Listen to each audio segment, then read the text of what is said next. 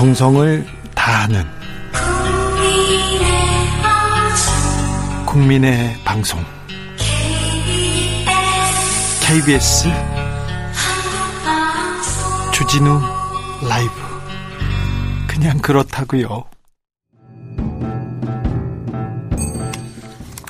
태초에 철학이 있었다. 하늘과 땅 사이 쏟아지는 궁금증, 세상의 모든 질문 이제 철학으로 풀어보겠습니다. 철학 어렵다고요? 일단 맛이라도 봅시다.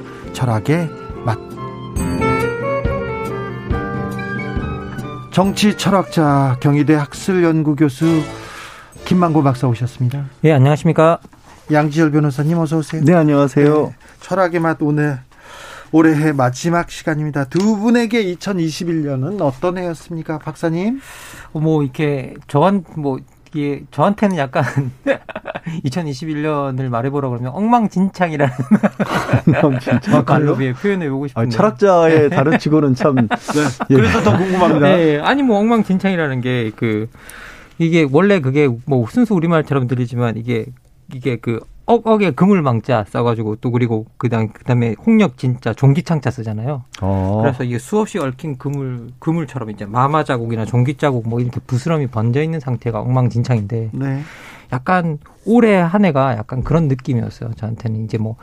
그뭐 팬데믹에 또뭐 음. 선거에 뭐 여러 가지 그 요소들이 겹쳐지면서 하나도 뭔가 정리되지 않는 그런 느낌이 음. 올해였던 것 같습니다. 양지열 변호사님은? 저는 비슷한 생각인데 단어는 그래서 저는 사춘기로 골랐어요. 사춘기. 올해를 묘사하는 단어로 뭐 흔히 질풍노도의 시기라고도 얘기를 하고 네. 그 이유는 뭐 마군 박사님이 얘기한 거랑 비슷한데 대신에 굳이 사춘기를 뽑은 이유는 음. 어, 저는 그래도 성장하고 있다라고 믿고 싶거든요, 대한민국이. 네. 그리고 이 시기를 지나서 어떤 국가로 클 수 있을까 아니면 잘못하면 퇴행할 수도 있잖아요. 사춘기에서 이걸 잘 극복하지 네. 못하면 그럼 굉장히 중요한 시기지만 분명히 이 시기 잘 이겨내고 훌륭한 어른 국가로 성장할 수 있을 거라고 믿는 의미에서 사춘기로 뽑았습니다. 박사님, 저는 평생 사, 사춘기인데 이거 어떻게 해야 됩니까? 질풍도대 뭐, 17살에서 네. 정신 연령이 멈췄어요. 아, 저도 철이 없는 거라고 하면 저도 만만치 않기 때문에 네. 할 말은 없습니다. 아니, 그게 철이 없다고 하고 이 엉망진창이라는 얘기는 끊임없이 뭔가를 음. 멈추지 않겠다는 음. 의지의 음. 표면이거든요. 저는 그래서 음. 나쁘지 않다고 아, 봐요. 좀, 좀 나아져야 음. 되는데 네, 항상 맞습니다. 부족합니다. 에이, 네. 자기 스스로 부족하다고 느끼는 게 철학의 시작이잖아요, 박사님. 맞습니다. 그쵸? 뭘 예. 모른다고 자기 스스로 인정하는 게 시작이죠. 네, 예. 너무 부족해서요. 예. 조혜숙님 왜 철학하는 정치인은 없을까요? 이렇게 물어봅니다. 우리 정치인들의 철학 너무 좀 빈곤한 것 같아요. 아, 뭐, 저 정치 철학의 빈곤 이야기가 나올 때마다 너무 마, 그 많은 이야기를 해 주시는데요. 근데 뭐 사실 뭐 정치 철학자라고 해서 저희들이 뭘 대단한 걸 아는 건 아니지만 그래도 사실 우리가 그 정치라는 것들을 해갈 때 뭔가 원칙이라는 것들이 있잖아요. 넘지 말아야 될 금도 같은 것들이 있고 저는 그런 것들만 잘 지켜주셔도 뭐 정치 정치 철학 뭐 이런 거 필요 없고 네. 그런 것만 잘 지켜주셔도 훌륭하다라고 말씀드리고 싶습니다. 네. 네. 아, 철학의 맛 오늘의 주제는 음, 거창하고 위대하게 잡아왔습니다. 바로 민주주의입니다. 요즘 정치권에서 민주주의란 얘기를 많이 합니다. 이준석 대표 이게 민주주의지 이렇게 음. 얘기하고요. 그리고 윤석열 후보 아이고 민주주의 안 하겠다는 거냐 이렇게 얘기하고 자유민주주의 자유민주주의 계속 얘기하고 있는데 요즘 대선판에 나오는 민주주의 어떻게 보고 계십니까, 박사님? 글쎄 뭐 이렇게 그 우리 정치에서 쓰이는 민주주의란 용어는 뭐 용법은 저한테는 나한테 유리한 게 민주주의야. 그렇게 들리는데요. 음. 뭐 이제 뭐 이준석 대표가 했던 뭐 누구나 본인이 속한 조직에서 더 나은 결과를 위해서 재원하는 게 민주주의다라고 말했는데 저는 이 말 자체는 뭐 하나도 틀린 게 없다고 생각해요. 네. 예, 뭐 그 말 자체는 틀린 게 없고요. 뭐 자유주의를 근간으로 하는 민주주의라면 누구나 그 내부의 조직에서 이견을 낼 수 있어야 되고 다른 말을 할 수 있어야 되고 하는데 문제는 뭐냐라고 하면 그 이제 어쨌든 이견을 내는 방식이나 그리고 뭐 그런 것들도 어느 정도는 절차가 있어야 되고 형식에 맞아야 되는 부분이 있는데 그런 것들이 얼마나 잘 지켜지고 있는가 그런 것들은 한번 또 생각해 볼 필요는 있는 것 같습니다. 의견을 내는 것에서만 그친다면 민주주의라고 보기 어렵고요. 저는 이제 의견을 내서 수렴해서 그걸 결과를 도출하는 과정까지가 민주주의로 가야 될 것 같아요. 그런데 이제 국민들이 느끼기에 왜 대한민국에서 민주주의란 말이 새삼스러울 것인가 그리고 왜 정치인들이 철학이 없는가처럼 비춰지는 건 의견을 내는 목소리는 굉장히 많이 들리지만 음. 그걸 수렴해내는 것이 저처럼 보기가 어렵다라는 겁니다. 네. 그러니까 아까 이준석 대표의 말을 인용을 하자면 본인이 속한 조직에서 더 나은 결과를 위한 제언을 하는 거라고 그랬잖아요. 음. 결과가 없어요. 제언만 보인다라는 거죠. 네. 그래서 이 망고 박사님이 말한 것처럼 왜 이렇게 저 사람들은 각자 떠들기만 하는 거야? 이게 민주주의가 아니잖아. 음. 요즘 흔히 하는 말로 음. 오징어 게임에서 유행어 만든 거 있죠. 음. 이러다 다 죽어. 음. 이렇게 돼 보이거든요. 네. 그래서 그런 의미에서 국민들이 느끼기에는 정치인들이 자꾸 민주주의는 얘기하는데 음. 민주주의가 뭐지? 라는 궁금증이 떠오르는 것 같습니다. 민주주의란 나무는 피를 먹고 자란다 그런 이 말도 있습니다. 그런데요. 민주주의가 원래 시끄럽고 이렇게 복잡하고 지난한 과정 속에서 음. 있는 게 맞습니까?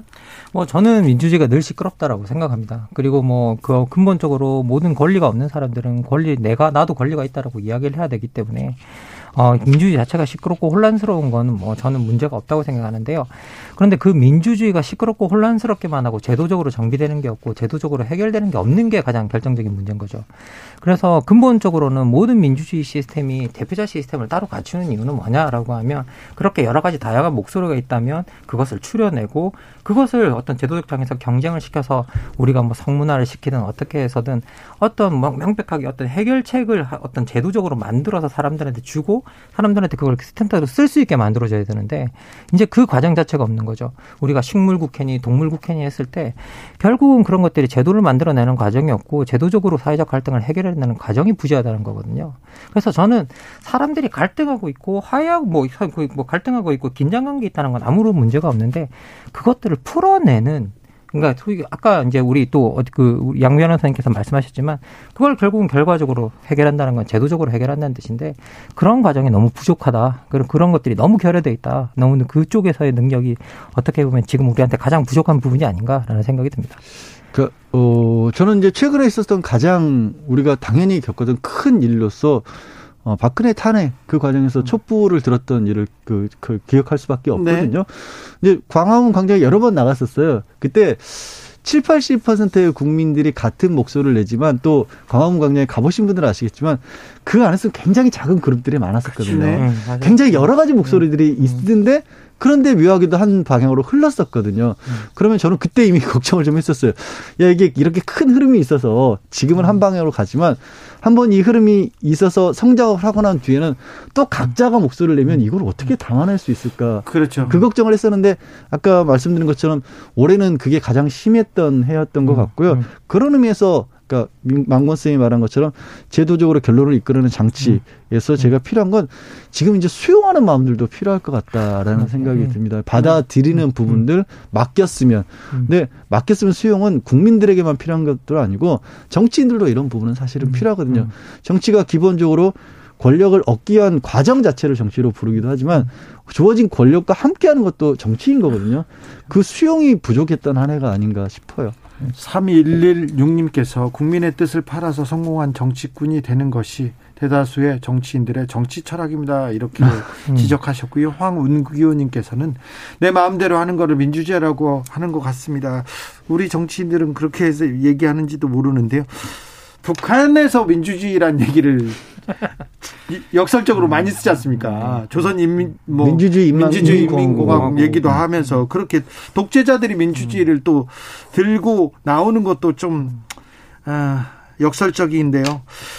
우리 민주주의가 민주주의가 잘 작동하기 위해서는 어떤 것들이 필요합니까? 음. 뭐 민주주의가 작동하기 위해서 뭐 어떤 것이 필요하냐고 물어보신다면 맥락에 따라 사실은 다 다를 수 있다라는 생각이 드는데 오늘 저희들이 했던 맥락이나 저희 그 국가의 맥락을 들여다본다면 저는 들어주는 능력이 없는 것 같아요. 경청하는 능력. 네. 그러니까 소위 말해 자기 말만 하고 있지 상대방이 무슨 말을 하고 있는지에 대한 진지하게 듣지 않고 그리고 그 듣는 과정이 대부분 다 어디로 가냐면 그 사람을 비판하기 위해서 듣는 거거나 아니면 뭐 말꼬리를 위해서 듣는다거나 뭐 그런 식으로 자꾸 자꾸 되는 것 같아요. 예. 그래서 좀 뭔가 우리가 듣는다고 했을 때 또 이것들이 나와 경쟁하는 정치인들의 말만 듣는 이제 그런 성향들도 있거든요. 그럼 그 무슨 말을 실수하나. 근데 그런 것들이 아니라 정말 민주주의가 작동하기 위해서 평범한 사람들이 그리고 이제 보통 사람들이 어떤 말을 하는지 제도권 정치인들이 정말 귀를 열고 그 말을 듣고 그리고 우리 시민들도 각자 우리가 생각이 다른 시민들이 어떤 말을 하고 있는가에 대해서 조금 귀를 열고 경청하는 자세가 좀 필요하다라는 생각이 드는데 제가 한병철 선생님이 타자의 추방이라는 책에서 그 철학서에서 짧은 철학서에서 가장 인상적인 구절이 뭐였냐면 네. 지금 우리 시대는 들어주는 힘이 치유하는 힘이다. 네. 그렇게 이야기해요. 그래서 음. 이제 듣는 것만으로 상대방을 치유할 수 있다라고 이제 그렇게 말씀해 주 말씀하시고 계신데 저는 그런 과정이 우리 민주주의에 좀 있어야 되지 않겠나라는 생각이 듭니다. 들어주는 것이 네. 치유하는 네. 것이다. 음. 저는 어른이라는 생각 아까 이제 시작이 사춘기로 시작을 했지 않습니까? 민주주의라는 건 결국 한 사람의 성인으로서 자기 일을 책임진다라는 생각을 음. 해야 되는 거거든요. 근데 어른이라는 의미가 경제적으로도 독립을 해야 되고요. 뭐 집안의 가장인 사람들은 우리 집이 어떤 식으로 1년을 하루를 뭐 한 달을 잘 살아나갈 수 있는 걸늘 고민을 해야 하지 않습니까? 네.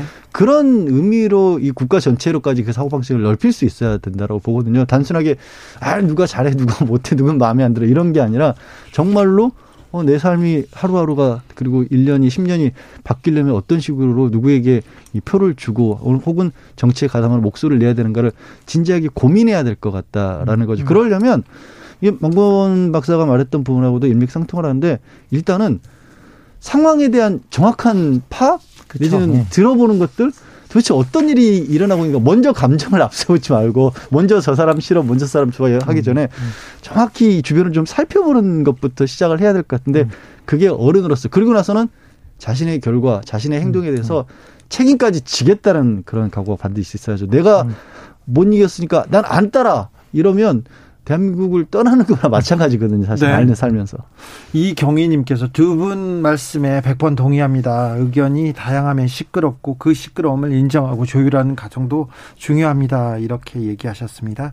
3523님께서는 민주주의가 시끌벅적한 것은 주인인 국민의 숫자가 많기 때문이며 왕정이나 독재 정치는 주인 노릇하는 사람이 한 명이기 때문 아닌가요? 이런 얘기도 주셨습니다. 코로나 시대 민주주의가 역행한다 이런 얘기도 많이 나 나옵니다. 그리고 뭐 정치권에서 상대를 비판하는 차원에서 민주주의가 역행한다 그런 얘기도 하는데 이 부분은 어떻게 보십니까, 박사님?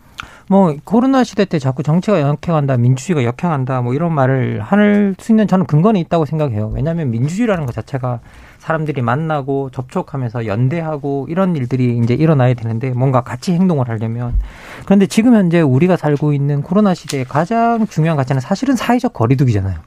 그러면서 우리가 거리두기라는 거 이것들이 사실 물리적 거리 단지 물리적 거리가 되는 게 아니라 사람들 간의 거리로도 작동할 수가 있고 그렇기 때문에 이런 것들이 진짜 뭐 민주주의가 뭔가 연대해서 작동하는 데 있어서 상당히 많은 제한을 주고 있다는 어 그런 것들은 좀 생각이 듭니다. 특히 뭐 사회적 약자들이 자기 목소리를 내는 최후 수단 같은 것들이 거리에서 목소리를 낸다거나 뭐 그렇게 집단 행동을 한다거나 그럴 수도 있어야 되는데 사실 그런 행 그런 행위를 전혀 할 수가 없는 이제 어떻게 보면 그런 행위가 어떻게 보면 사회적 안전을 위협하고 그런 이제 행위로 이어질 수 있는 상황들이기 때문에 지금 현재 우리 지금 뭐 팬데믹 상황이 민주주의에 결코 좋은 상황은 아니다라고 이제 그렇게 충분히 생각할 수는 있는 것 같아요. 음, 저는 조금 다르게 봐서 이건 사실 민주주의 문제는 아니고요. 이 논의는 코로나 시대와 관련된 국가 체제의 논의는 작은 정부냐 큰 정부냐 이 논의에서 오히려 더 가깝게 봐야 되지 않을까 싶어요.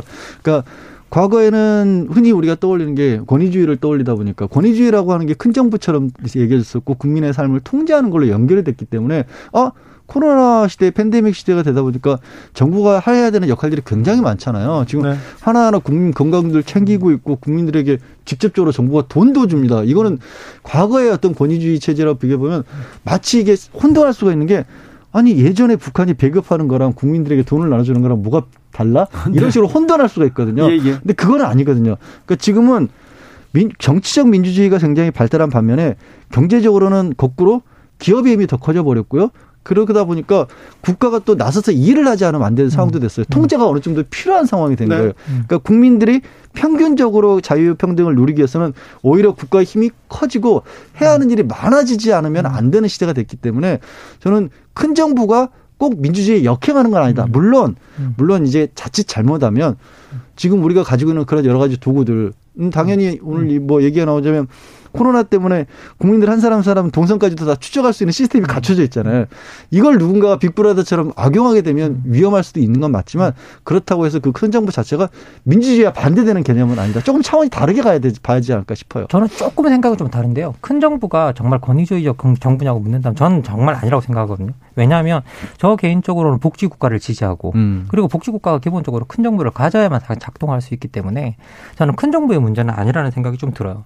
사실 지금 현재 제가 느끼는 부분은 뭐냐면 우리가 어떤 정부가 권위주의적으로 권위주의적으로 느껴지는 많은 부분들이 어떤 생각이 드냐면 무언가를 금지시켰으면 그 금지를 통해서 손해를 입거나 피해를 입는 사람들이 나오죠. 우리 대표적으로 우리 자영업자 같은 분들이 상당히 음. 어려운 시절을 이제 거의 2년을 보냈잖아요. 근데 그 2년을 보내는 동안에 우리가 어떤 얼마나 신속하게 그, 그 그분들을 위한 보상 같은 것들이 이루어졌는가 우리가 그런 것들을 좀 들여다봐야 되는 것 같아요. 그래서 뭔가 금지 만 있고 거기에 따른 피해에 대한 보상 같은 것들이 바로바로 바로 오지 않는다고 한다면 그런 명령들은 되게 권위주의적으로 느껴질 수가 있는 거죠. 음. 네. 그래서 뭔가 그것을 우리가 신속하게 보상하고 그럴 때 그런 거는 권위라기보다는 보호로 느껴지죠. 네. 예, 그래서 좀 더 정부가 그런 보상에 있어서 좀 더 신속했으면 좋겠다라는 생각은 들어요. 음. 저도 마찬가지니까 제가 혼돈, 그러니까 혼돈하지 않았으면 좋겠다는 거예요, 관념을. 네. 네. 0733님께서 토론하기 싫으면 안 하는 것도 민주주의 아닌가요? 물어보네요.